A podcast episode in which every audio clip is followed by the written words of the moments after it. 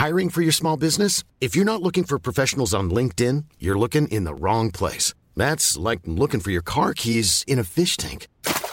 LinkedIn helps you hire professionals you can't find anywhere else, even those who aren't actively searching for a new job but might be open to the perfect role. In a given month, over 70% of LinkedIn users don't even visit other leading job sites. So start looking in the right place. With LinkedIn, you can hire professionals like a professional. Post your free job on linkedin.com slash people today. Ready to pop the question? The jewelers at BlueNile.com have got sparkle down to a science with beautiful lab-grown diamonds worthy of your most brilliant moments. Their lab-grown diamonds are independently graded and guaranteed identical to natural diamonds, and they're ready to ship to your door. Go to BlueNile.com and use promo code LISTEN to get $50 off your purchase of $500 or more. That's code LISTEN at BlueNile.com for $50 off. BlueNile.com code LISTEN. Burrow is a furniture company known for timeless design and thoughtful construction and free shipping, and that extends to their outdoor collection.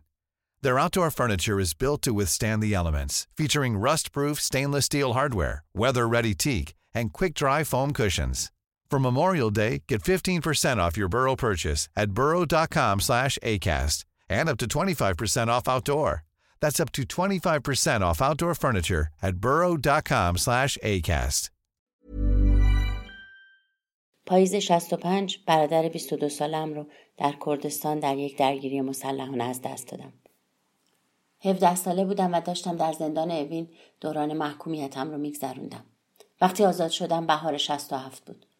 وقت زیادی رو توی خونه میگذروندم و دنبال چیزایی میگشتم که قیاب سه سالم رو پدرم یادداشتهای روزانش رو هر سال در یک سالنامه مینوشت از همین سالنامه های معمولی همیشه هم دم دست بود و جوری تاریخ ما به حساب می اومد این سالنامه ها مرگ برادرم تبدیل شده بود به چند سطر من در میانه کشف و شهود خونه بهت زده کلمات پدرم نوشته پدرم جزئیات نداشت. خبر از رادیو مجاهدین شنیده بود و نوشته بود نمی‌دونم چطور به مادرش بگم. مدتی مبهوت بودم و اصلا نمی‌دونستم باید چیکار کنم. بچه نبودم 19 ساله بودم. موقعیت منم جوری نبود که کسی بیاد پشت شیشه سالن ملاقات و بگه ببین برادر تو درگیری کشته شده گور هم نداره. موقعیت من هم در بهار 67 توی خونمون همین بود. یه پدر و مادر داغدار و ملاحظه کار چند سال داغ و دوری بچه هاشون و هزاران چیز دیگر رو تحمل کرده بودن و جا نداشت که من نمک بپاشم به زخمشون. فکر کنم باید هر آدمی به موقع بفهمه که کسی رو از دست داده. وقتی به موقع نمی‌فهمی از زمانش که میگذره دیرتر باور می‌کنی. من همیشه در یه برزخم نسبت به از دست دادم. سوگواریام کوتاهه. جریان زندگی نیست اتفاقا. این جریان مرگی. فکر می‌کنم من باشم یا نباشم اتفاق میفته پس رهاش کن رفیق.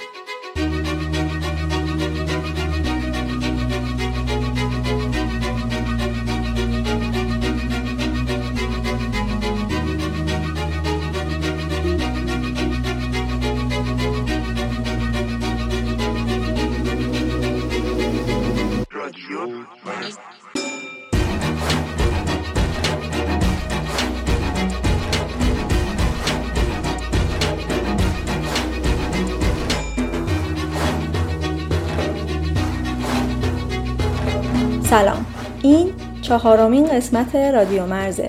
من مرزیه هستم و توی هر قسمت میرم سراغ موضوعاتی که محل اختلافن و باعث میشن دنیای آدما از هم جدا بشه.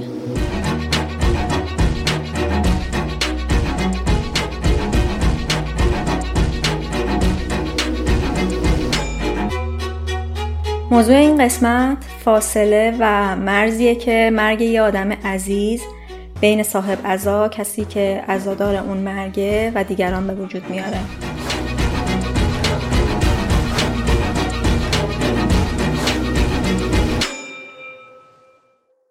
برای این قسمت با آدمایی که عزیزی رو از دست دادن صحبت کردم.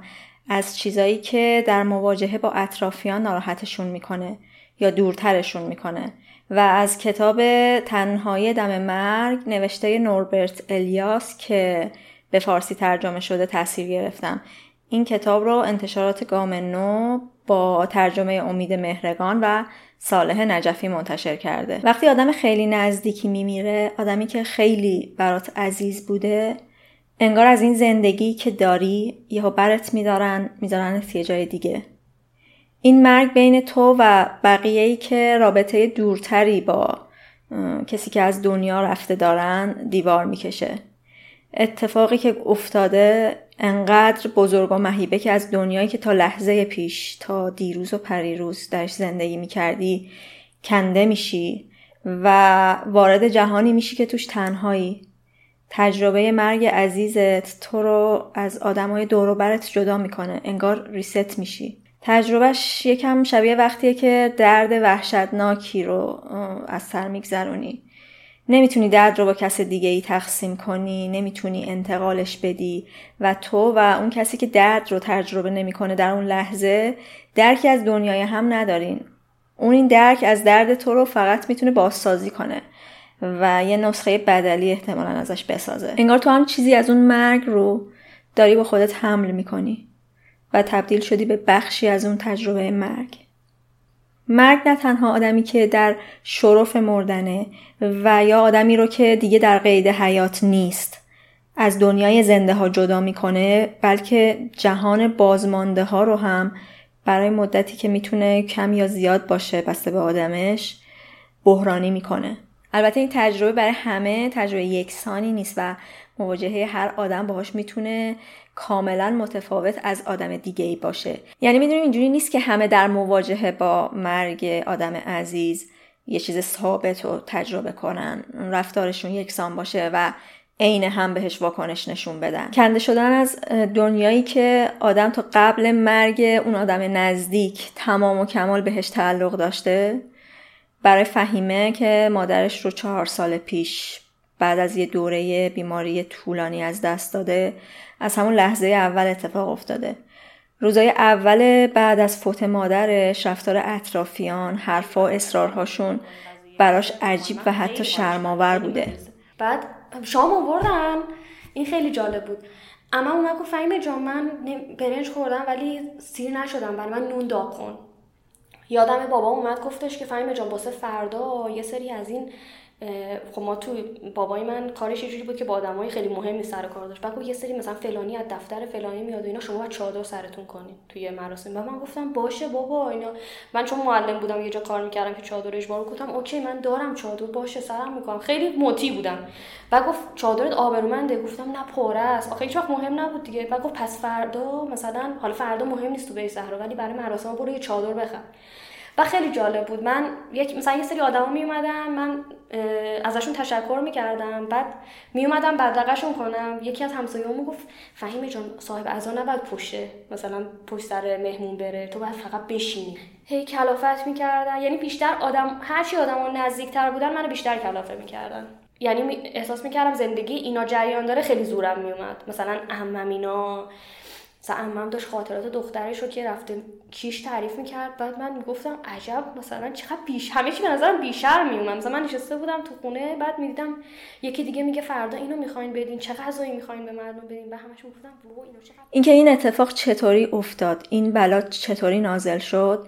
سوالیه که خیلی از آدمایی که خبر مرگی رو میشنون بدون هیچ ملاحظه ای از صاحب ازا می‌پرسن. کنجکاوم بدونن چی شد که اینطوری شد؟ به خصوص برای کسایی که ناگهانی و بدون آماده کردن بقیه از دنیا میرن. شاید می‌خوان بهد و حیرت خودشون رو به صاحب ازانشون بدن یا شاید می‌خوان این بهانه ای باشه برای اون مکالمه سختی که توش طرفین نمی‌دونن چی به هم بگن. دلیلش هر چی که هست توضیح دوباره ده باره صد باره اتفاقی که تو رو خورد و شکسته کرده چیز آزاردهنده ایه برای الهه هم همینطوری بوده. الهه شوهر جوونش رضا رو تقریبا ناگهانی از دست داده. یه سردرد وحشتناک باعث میشه برن بیمارستان. اونجا تشخیص تومور مغزی میدن بلا فاصله عملش می‌کنن. عمل منجر به خونریزی و کما میشه و مرگ کمتر از یه هفته اتفاق میافته. کمابش همه می‌دونن چی شد دیگه چه اتفاقی افتاد. ولی ازت می‌خوان که مدام این رو مرور کنی. مدام این رو بگی که چه اتفاقی افتاد. و این خب یه خورده دردناکه مثلا که تو از یه جایی برات دیگه خودت خسته میشه از مرور. چون به اندازه کافی داری خودت با خودت مرور می‌کنی دیگه. ای داری می‌پرسی که مخصوصا برای من که خیلی شوکه کننده بود. یعنی واقعا با پای خودش رفتش. این هفته بعدش جنازهشون به ما دادن. یکی از سوالایی که مدام تکرار می‌شد این بود که چی شد؟ یکی از سوالهای دیگه که خیلی تکرار می‌شد که چی کار می‌خوای حالا بکنی؟ و این چی, چی کار می‌خوای بکنیه؟ چون تو اندازه کافی خودت در برابر همچین واقعیتی قرار گرفتی که حالا چی کار کرد؟ در نتیجه آدمی که میاد و بیمهابا ازت می‌پرسه که حالا چی کار می‌خوای بکنی؟ بعضی هم اصلا شدن. چه خواهی می‌خوای تو سرت بریزی؟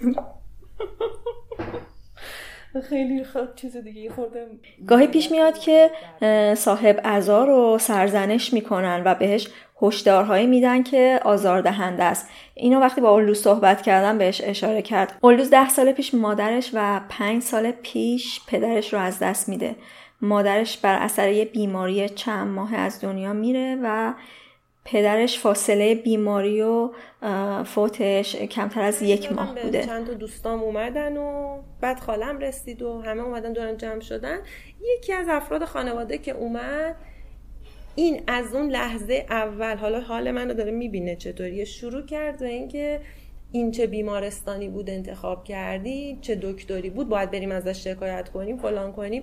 ببین خب فکر کن حالا با اون حال تو اصلا نمی‌دونی دنیا دسته که وضعیت چطوریه. بعد یه نفر هی مدام داره تو رو توی یه جایی قرار میده که انگار تو اشتباه کردی. خب من خودم میگم الان بعد پنج سال هنوز با خودم این درگیری رو دارم که یه جایی ممکنه من اشتباه کرداش در حالی که همه تصمیم به خود بابام می‌گرفت. و اون آدم خیلی منو معذب می‌کرد و این کارش یعنی خیلی اذیتم که تا یه جای دیگه بهش گفتم. گفتم ببین این دیگه تصمیمی که من بابام گرفته بودیم برای این و ترجیح میدم چیزی نگی راجع به این قضیه. یعنی بهش به وضوح گفتم تا فهمید که دیگه نباید بگه. این موردی بود که خیلی خیلی یعنی آدمایی که هی بخوان توی این موقعیتی که برای الهه هم این سرزنش وقتی اتفاق افتاد که تصمیم می‌گیره شوهرش در زادگاهش به خاک سپرده بشه. نزدیک پدر و مادرش. این تصمیم ها رو نمیگم باید تنهایی گرفت ولی هر تصمیمی که می‌گیری آدما باید بلد باشن که بهش احترام بزنن حتی اگر بدونن تصمیم اشتباهیه.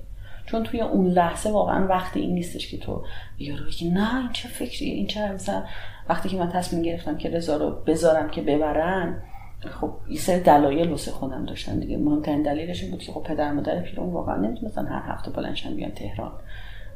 و من فکر می‌کردم که منم آدمی نیستم که خیلی اهل سر قبر رفتم. بعد می‌خواستم بدنش به سر من دیگه نمی‌رفتم. خودم می‌دونستم اخلاق خودم رو. ولی اونا احتیاج داشتن و مدام می‌رفتن میدیدنش.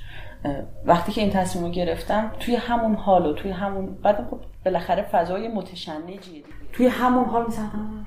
واسه چی گذاشتی؟ چرا گذاشتی ببرنش؟ این بچه باید ببینه. خب چرا باید ببینه؟ اصلا به تو چه که بچه من بخواد به من هم حتی ربط نداره. خود بچه می‌دونه. می‌دونی چی میگن؟ یا من خودم می‌دونم. مگه تو نمی‌خوای بری سر قبرش؟ حالا الان میگن که تو اینو فرستادی رفت دیگه راحت شد خودش رو راحت کرد خودش رو من فکر کردم که خیلی مثلا اگه من بخواستم قبول کنم یا الان آدم من بیکاری مگه؟ حالا هر هفته اینو می‌خوام بیان تو خونت به هوای این که چیز کنه به اون پدر مادرش رحمت میومد فلان می‌شد به همان می‌شد. قضاوت نکردنه دخالت نکردنه. ببین تو باید یاد بگیری که واقعا قول مولانا همدلی از همزبانی بهتر است به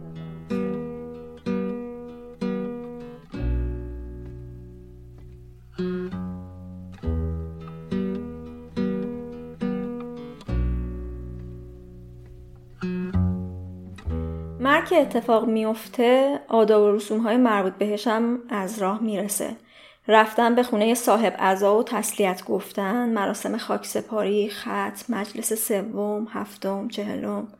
تو سالهای اخیر خیلی از آدما میشنویم که میگن نمی‌دونن باید چه رفتاری مقابل صاحب عزا داشته باشن.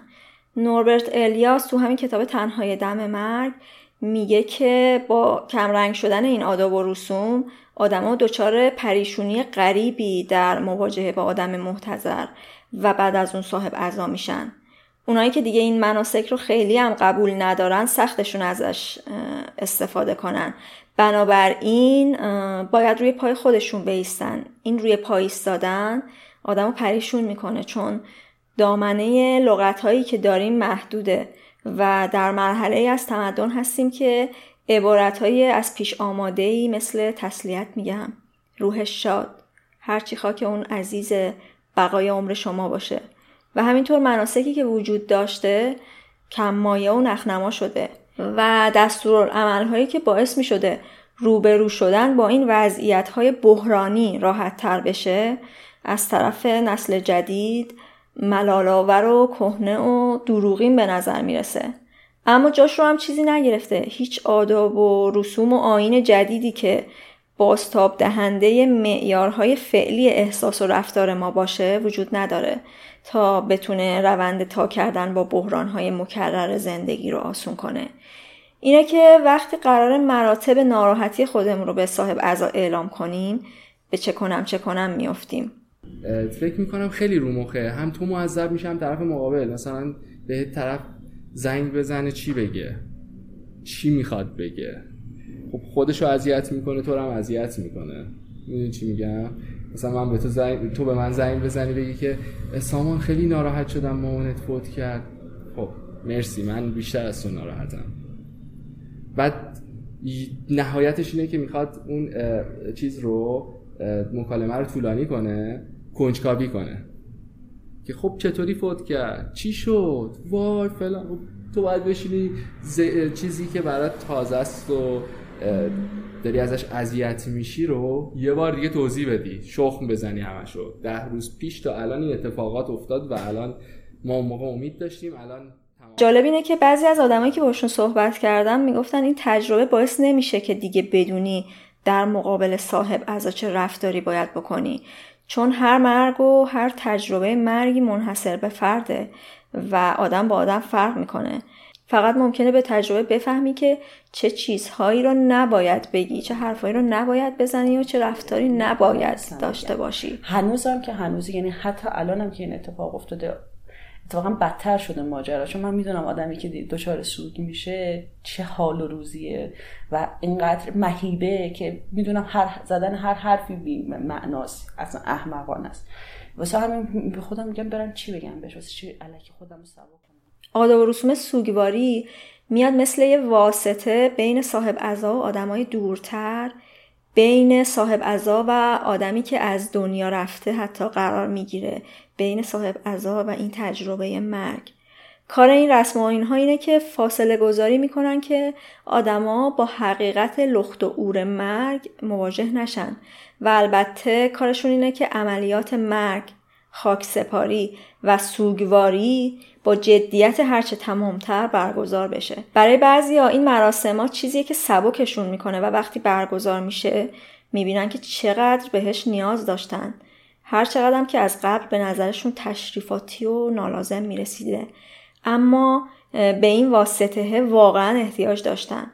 سامان که مادرش رو بعد از یه دوره طولانی سرطان از دست داده میگه که شلوغ پلوغی خونشون تو اون روزای اول خیلی کمکش کرده من اتفاق افتاد و خیلی فضا رو برام نرم می‌کرد این بود که همه همه رو من دیدم که واقعا گریه می‌کردن. زن و مرد نداشت پیر و جوون نداشت. اون افرادی بودن که واقعا توقع نداشتن این فرد هست بشه. این فرد توی زندگی اونا هم بود. مادر من تحت خونه بود و زودتر از همه اما وقتی شلوغه و حالا هر کس به کار خودشه و کاری نداره بهت اون موقع بهتره. و جاهایی هم که سکوت میشه توی مراسم ها میشینن دوره هم و اینا بهترین راش اینه که اونجا حضور نداشته باشی. به خاطر اینکه خب همه توجه می‌خواد سمت تو باشه. دست من کامل نبود به خصوص در مورد مامانم چون بابا من اون موقع بود. خب عرف جامعه هم این هست که تو این مراسم رو برگزار بکنی دیگه. در همینه که مجبور این کار رو بکنی. یه چیزی هست که همه انجام میدن.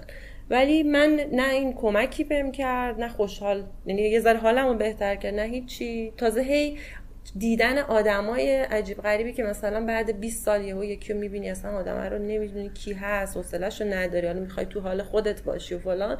اینا چیزیه که کاریش نمیشه کرد. یعنی ولی واقعا من اصلا اینکه یاد این اتفاق هی نو انگار میشه برای تو این کارو که می‌کنی. من نمی‌خوام این اتفاق بیفته. من الان بعد از اینکه بابا مرد تا دو سال ببین طبقه عادتی که داشتم از قبل می‌رفتم سر خاکشون. الان چند وقت نمیرم و خیلی احساس راحت تری دارم. ببین بعد آدما بعضی وقتا ممکن کسی بهم هیچ وقت اینو منتقل نکرد. یعنی پیش خودشون ممکنه فکر کنن که این مثلا نمیره سر خاک مادر پدرش یعنی فراموشش کرده یا چنین چیزی. ولی این نیست چون تو نمی‌تونی که چنین چیزی رو فراموش کنی. همیشه باد هست. و اینا هم که مردن اصلا نمی‌فهمن که تو میری نمیری چی کار می‌کنی. یه کاریه که فقط حال خودتو بدتر می‌کنه. من اصلا نه به سر خاک رفتن دیگه اعتقادی دارم نه به این مراسم. و به نظرم واقعا چیز عبستیه برای کسایی هم که این مناسک کمکشون کرده و به دادشون رسیده یه جورایی یه چیزایی هم داشته که آزارشون داده. جدای از اون اتفاقی که واسه خودت میفته اگر از وجه بیرونش بخوای نگاه بکنی یعنی به وجه بیرونش بخوای نگاه کنی اینه که تو مورد تماشا قرار می‌گیری. سوژه تماشا میشه توی همه مراحل. ما هم یک سنت هایی داریم که اون سنت ها اتفاقا من الان به این رسیدم که سنت های خیلی درستیه. اما اگر درست رفتار بشه باهاش می‌دونی چی بعد یه سری انتظارات ازت وجود داره که این انتظارات احمقانه است. ها خب خیلی از آدما تن میدن به این انتظارات. برای ما هم اینجوریه که خب تو شیون کنی فریاد بکشی نمی‌دونم تأسف و تأثیر خودت رو مدام به نمایش بذاری که همه بگن که خیلی خوب سوگواری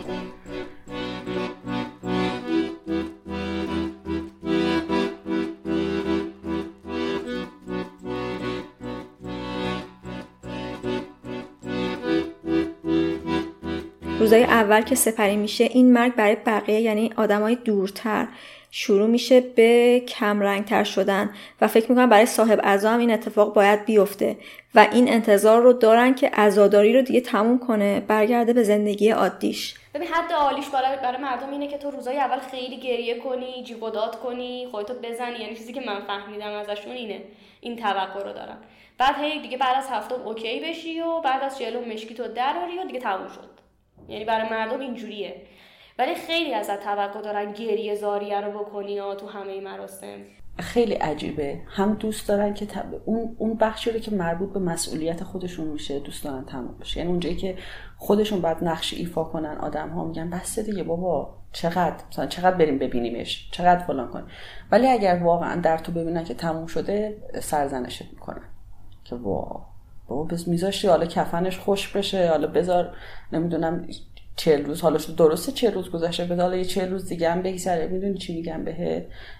یه تضادی تو رفتارشون وجود داره که این تضاد خیلی عجیبه. تو اگه زن باشی این خیلی بیشتر نمود پیدا می‌کنه و نمی‌دونم هم چرا. یعنی می‌دونم چرا ولی خب به هر صورت زن بودن خیلی تشدید می‌کنه این ماجرا رو. آره اونجایی که قرار هستش مسئولیتی من نمیگم من مسئولیتی گردن اونا بندازم خودشون برای خودشون آدم و متصبر هستن.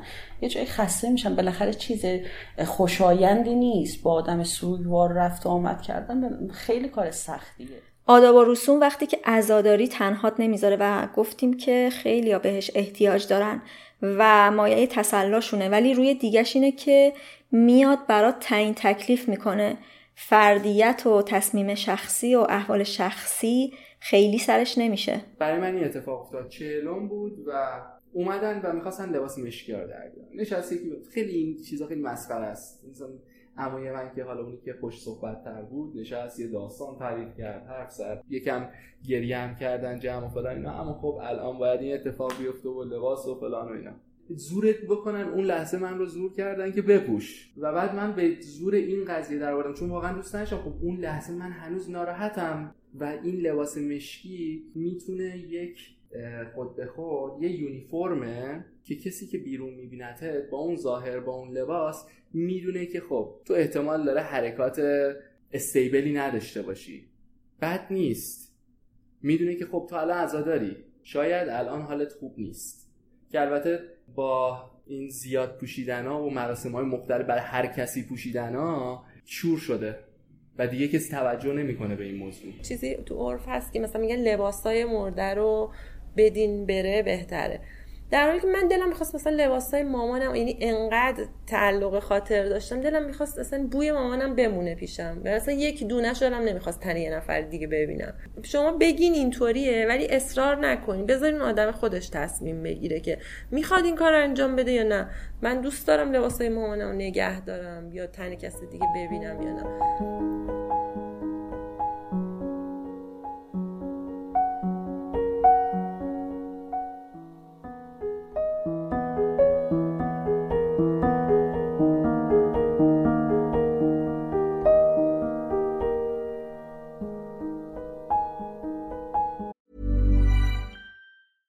I'm Sandra, and I'm just the professional your small business was looking for. But you didn't hire me because you didn't use LinkedIn jobs. LinkedIn has professionals you can't find anywhere else, including those who aren't actively looking for a new job but might be open to the perfect role, like me. In a given month, over 70% of LinkedIn users don't visit other leading job sites. So if you're not looking on LinkedIn, you'll miss out on great candidates like Sandra. Start hiring professionals like a professional. Post your free job on linkedin.com/people today. Spring is my favorite time to start a new workout routine. With the weather warming up, it feels easier to get into the rhythm of things. Whether you have 20 minutes or an hour for a Pilates class or outdoor guided walk, Peloton has everything you need to help you get going. Get a head start on summer with Peloton at onepeloton.com. گذر زمان کمک میکنه که با این غم کنار بیای روزای اول هفته های اول هر لحظه و هر ساعت به یاد عزیزی هستی که دیگه نیست. اما زمان مثل رفیقی که لحظه ای تنهات نمی‌ذاره پا به پات میاد و لبه های تیز این غم رو برات صاف می‌کنه. توصیفی که خیلی از کسایی که عزیزی رو از دست دادن می‌کنن اینه که برای همیشه یه سوراخی حفره و خلایی توی وجودشون باز میشه که همیشه هست. آدمی که رفته به واسطه این حفره و به واسطه چیزایی که از خودش به جا گذاشته و به واسطه خاطرات و یادش تو وجود تو زنده است. بعضی وقتا می‌خوای ازش با بقیه حرف بزنی اما خیلی پیش میاد که بقیه معذب میشن. این بقیه اغلب کسایی که البته صمیمیت و شناخت کافی هم ازت ندارن. فکر می‌کنن که یاد مرده کردن نوع دیگه ای از عزاداریه. بلافاصله فضا سنگین میشه و دیگه نمیشه شنونده صرف بود. باید زود سر ته ماجرا هم بیاد که ناراحتی بیشتری تولید نشه. هر کی میاد مثلا مامانم رو میشناخته من دوست دارم صحبت کنم راجبش. بعد واقعا می‌بینم معذب میشن.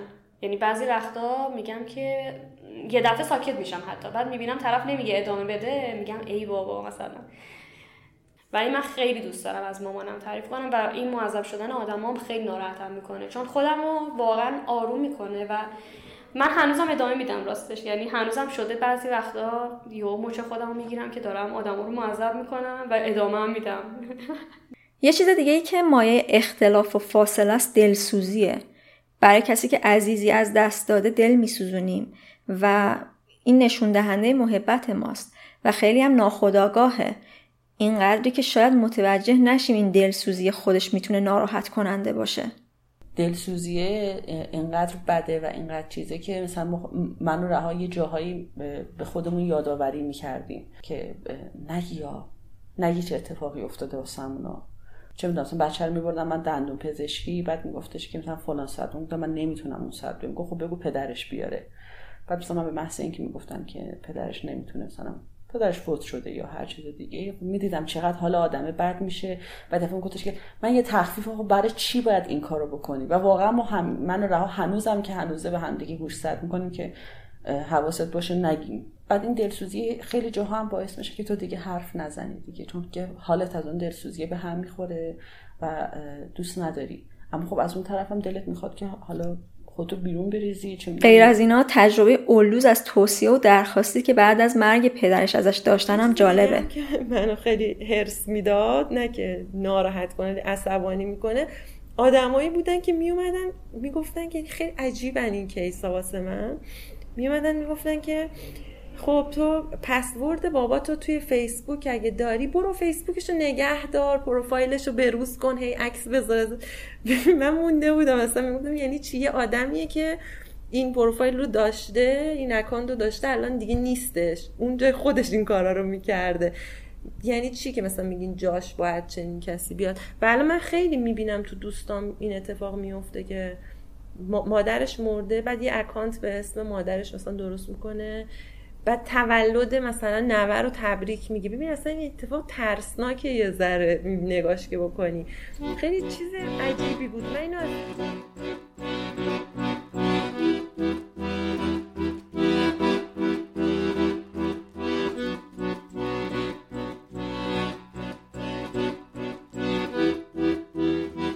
همه اینا رو گفتیم اما دو تا مسئله مهم باقی موند. یکی مواجهه بچه ها با مرگ آدم نزدیکه و دیگه مواجهه آدمی که دور از کانون اتفاقه. مثلا سرباز تو بیمارستان بستریه زندان یا مهاجرت کرده. الهه که صداش رو جا به جای این پادکست شنیدید یه دختر نوجوان داره که موقع فوت شوهرش نه ساله بوده. و الهه باید خیلی سریع تصمیم می‌گرفته که دخترش رو چطوری با این اتفاق مواجه کنه و چطوری این خبر رو بهش برسونه؟ خیلی به اونا کمک می‌کنه واسه پذیرفتن ماجرا. اگه ذره تزلزل توی تو ببینن به اون تزلزله چنگ می‌زنن و خودشون هم میفتن توی اون خلعه. اون بهت و اون شک و اون ناباوری که از مردن اون آدم رو تو ممکنه داشته باشی رو واقعا نباید به بچه ها منتقل کرد به نظر من. باید خیلی جدی و خیلی جدی بگی که این اتفاقی که افتاده و این خیلی کمک می‌کنه بهشون برای اینکه بپذیرن ماجرا رو. دومین نکتهش اینه که حتما باید تو پروسه سوگواری باشن. حتما باید من تنها جایی که نذاشتم رضا بیا توی رها بیا توی در واقع سردخون یا اون جایی که به هر حال قصال خونه بود. که فقط من رفتم تو نذاشتم رها بیاد چون احساس کردم از طاقتش واقعا خارجه.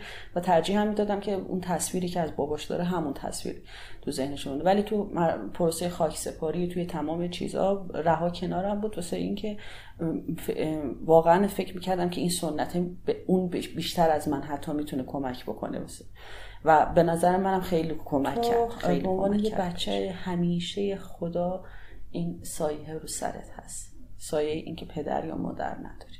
خواهر یا برادرت مرده. من خیلی آدم رو دیدم که بعدها پنهان می‌کردن. به خصوص خواهر برادری اگر از دست داده بودن و به عنوان یک راز بهتون می‌گفتن برای اینکه خسته شده بودن از اینکه بلافاصله بعد از اینکه تو این چیزی رو میگی نگاه ها بهت برمیگرده. دل سوزانه میشه نمی‌دونم حتی ممکنه اذیتت بکنن بچه های دیگه. کما که مثلا برای رها اتفاق افتاده بود.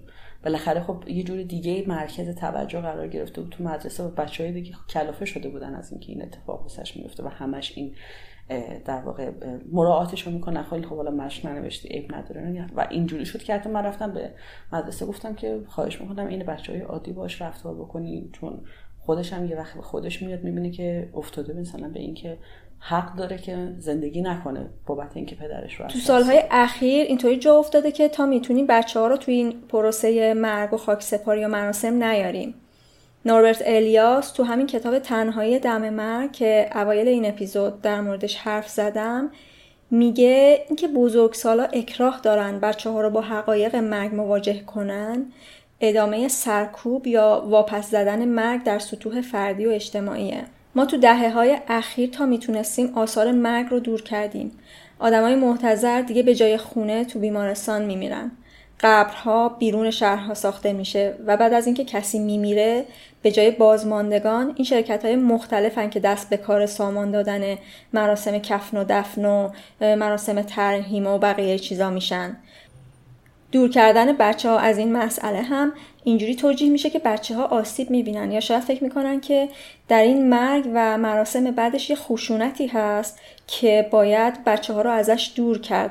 اما اطلاع پیدا کردن در مورد مرگ خب ناگزیره و شاید این اکراه و لاپوشونی باعث بشه که مرگ هرچه ترسناکتر به نظر برسه. الیاس میگه بالاخره بچه ها در این مورد تخیل می‌کنن و شاید از این تخیله آسیب بیشتری ببینن. مسئله نباید این باشه که به بچه ها بگیم یا نگیم. مسئله اینه که چطوری باید در مورد مرگ کسی باهاشون صحبت سارا که صداش رو در ادامه میشنوید وقتی دوازده سال داشته و خواهرش ده ساله بوده مادرشون سرطان می‌گیره. داستان اطلاعی ما از اون چیزی که برامون اتفاق افتاده برمیگرده به شیش ماه قبلتر از این که به ما گفتن مادرتون سرما خورده و بیمارستانه و ما شیش ماه می‌دیدیم که اون کسی که به عنوان مادرمون میشناختیمش داره تغییر می‌کنه عوض میشه مو نداره. و همچنان فکر می‌کردیم که این یه مریضیه که زود قرار خوب بشه و چقدر بد که مامان خودش رو لوس می‌کنه نمیاد خونه به درس و مشق ما برسه برای ما غذا بپزه. حالا تو فکر کن انقدر تو بیخبری یعنی اصلا از متن ماجرا از اتفاقی که داره میفته انقدر بیخبری و صبح بیدارت می‌کنن میفرستنت حمام بهت میگن لباسای منظم مرتبت رو بپوش که حالا امروز خیلی کار داریم. منم طبق معمول فکر می‌کردم حتما قراره بریم بیمارستان ملاقات مادرم. ولی یواش یواش جو خونه تغییر کرد. حالا من و خواهرم رو در نظر بگیر که دو تا بچه ایم که کسی اصلا حسابمون نمی‌کنه که به ما توضیح بده بابا فلانی مرده مادرت مرده بشین براش گریه کن. اگه سوگواری می‌خوای بکنی اگه ناراحتی اگه هر چیزی که هست فقط بدون که این آدم دیگه نیست. ولی کسی به ما این حرف نزد و این خیلی زجر میده آدم. ما همینجور نشستیم نگاه کردیم که آدما اومدن. یکی چای چایی پخش می‌کنه یکی کتاب دعا میچرخونه. قرآن گذاشتن گریه می‌کنن. تا شب که رسید و چند تا از اقوام خیلی نزدیکمون رسیدن پیشمون و ما فهمیدیم که اتفاقی که افتاده اینه هیچکس به خودش در واقع این لزوم رو نمی‌دید کلا که بخواد بیاد با ما حرف بزنه. احتمالا با خودشون فکر می‌کردن چه کاریه به دو تا بچه چی رو توضیح بدیم؟ هم توضیح دادنش سخته هم به هر حال اینا که حالیشون نیست. یا یه چنین چیزی نمی‌دونم. شب اول خیلی گریه کردیم. گریه کردن من به عنوان دختر دوازده ساله. حالا فکر کن خواهر کوچیکترم حتما مثل من. حالا نمی‌دونم قضاوتی ندارم. فقط به خاطر این بود که می‌دیدم خاله هم دارن گریه می‌کنن.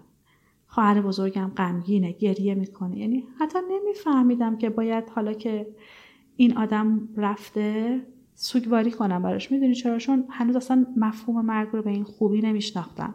نمی‌دونستم که مرگ چیه فقط چیه. مسکوت بود تا چند ماه پیش که به طور اتفاقی با خواهر کوچیکترم صحبتش اومد وسط. حالا فکر کنم یک زن سی, و سی ساله است من یک زن سی و دو ساله.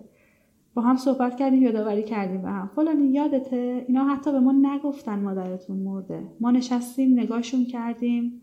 هفتم اومد چهلم اومد و کسی به ما نگفت. بابا کوچولو بهت تسلیت میگم. تو دیگه نداری مادرت رو دیگه نداری. ما هیچ وقت بهشون اعتراض نکردیم ولی این غم اون خشم. بهتره که بهت بگم خشم. اون عصبانیت و خشم هنوز تو وجودمون هستش.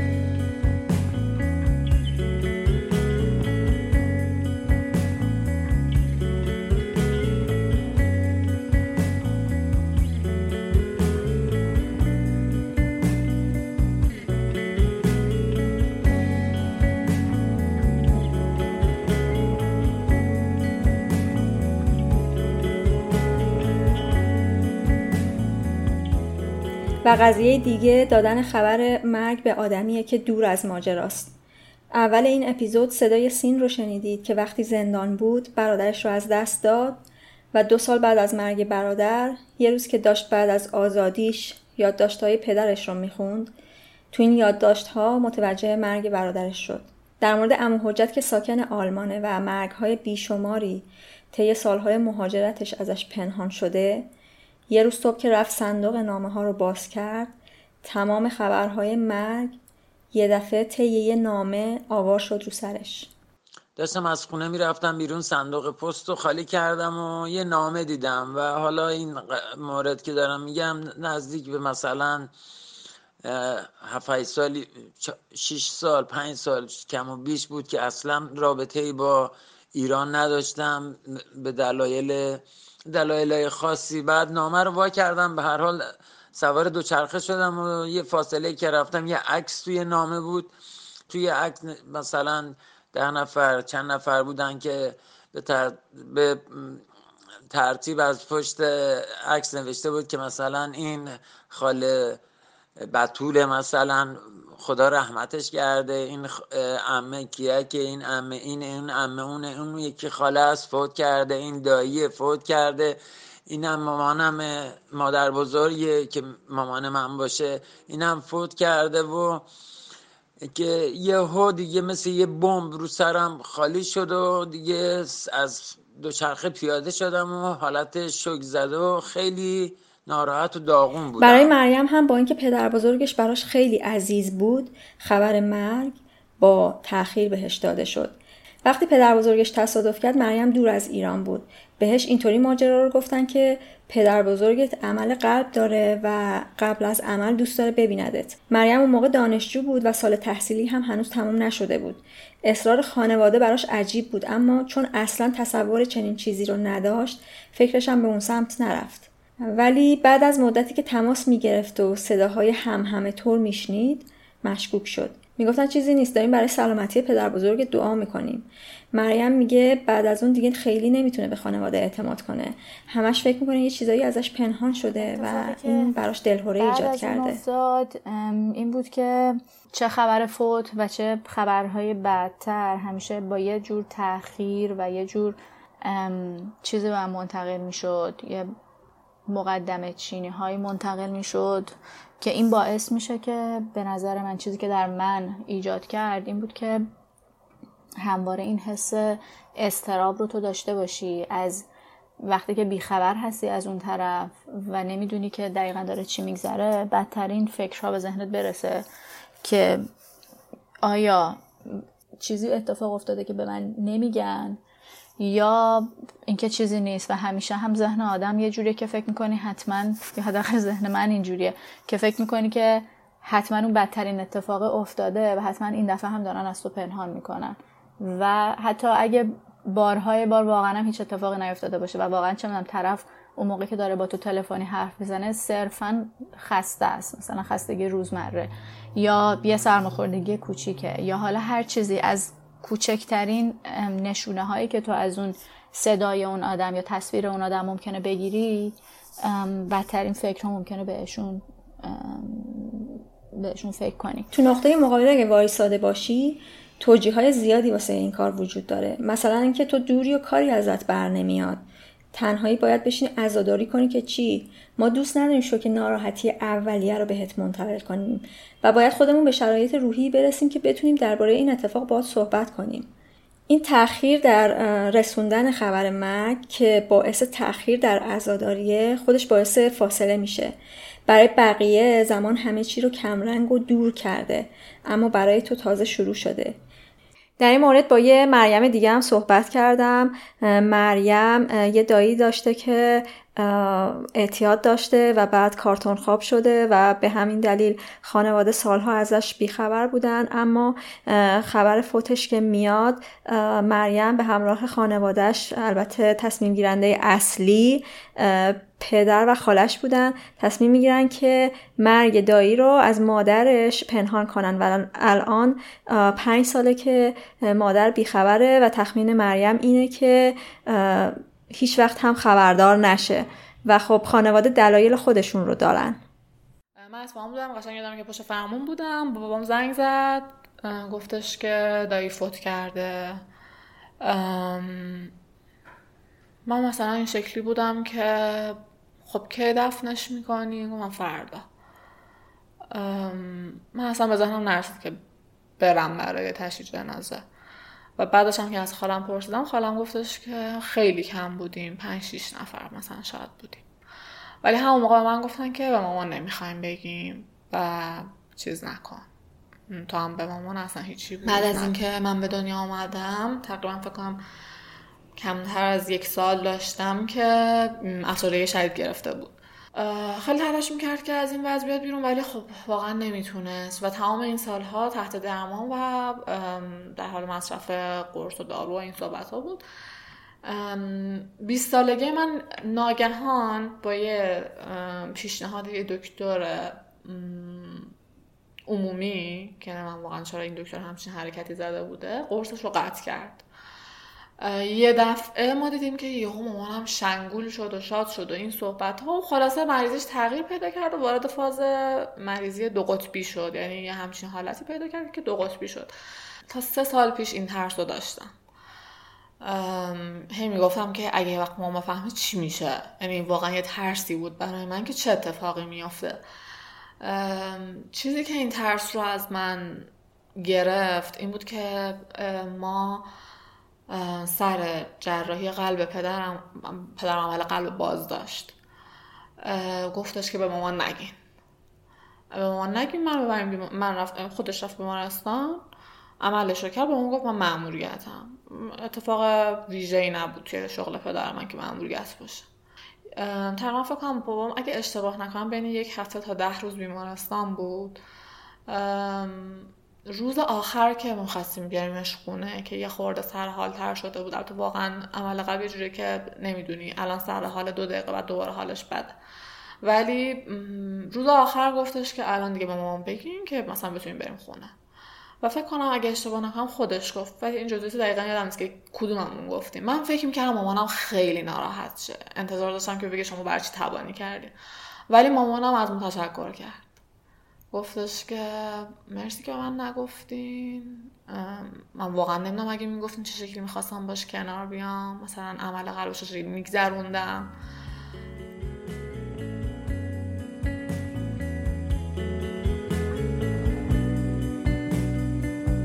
I am shy and mysterious. When I say my goodbyes.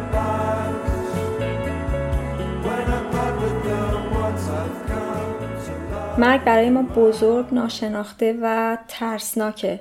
فکر می‌کنم تو فرهنگ ما به نسبت چیزی که از فرهنگ های دیگه می‌دونیم مسئله مرگ بزرگتر هست. به خاطر پیوندهای خانوادگی محکممون به خاطر ترس از عقوبتی که مذهب مدام به همون هشدارش داده و به خاطر عرفی که خطکش دستشه و به خاطر عذاب وجدانی که از لحظه بعد از مرگ عزیزمون رهامون نمی‌کنه. اما با پس زدن مرگ فاصله بزرگی بین ما و آدمای دم مرگ بین ما و بازمانده ها و بین ما و بچه ها به وجود میاد. زیادی بزرگ بودن مرگ باعث میشه که بین ما و آدمایی هم که سالهای آخر عمرشون رو سپری می‌کنن یا بیمارهایی که مریضی های لاعلاج دارن فاصله زیادی بیفته. انسانی نیست که این آدم قبل از مرگ از جماعت زندگان جدا بیفتن و منزوی بشن. باید به فکر کم کردن این فاصله باشیم. در موردش باید بتونیم که حرف بزنیم و بتونیم که به کمک هم بیایم و حضور موثر داشته باشیم.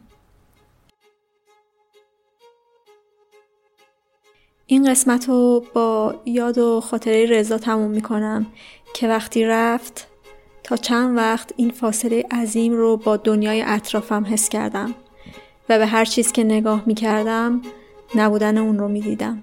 یادش برام خیلی عزیزه.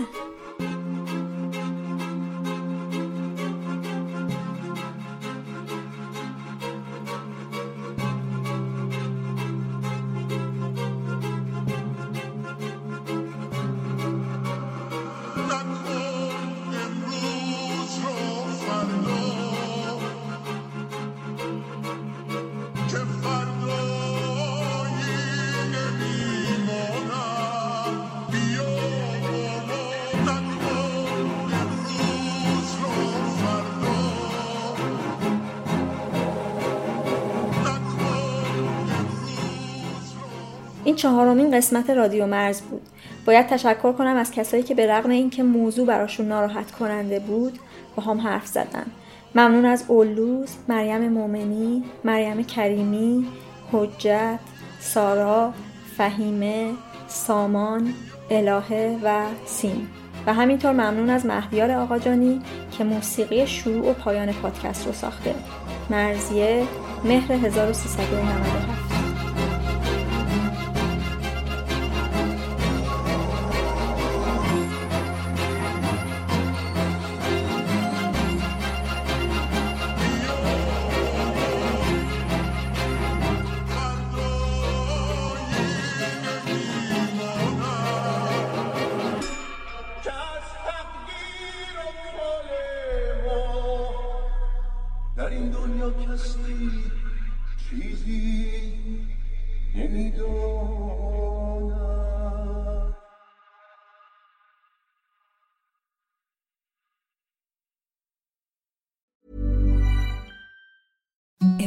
the softest sheets you've ever felt. Now imagine them getting even softer over time. That's what you'll feel with Bowl and Branch's organic cotton sheets. In a recent customer survey, 96% replied that Bowl and Branch sheets get softer with every wash. Start getting your best night's sleep in these sheets that get softer and softer for years to come. Try their sheets with a 30-night guarantee. Plus, get 15% off your first order at bowlandbranch.com. Code BUTTERY. Exclusions apply. See site for details.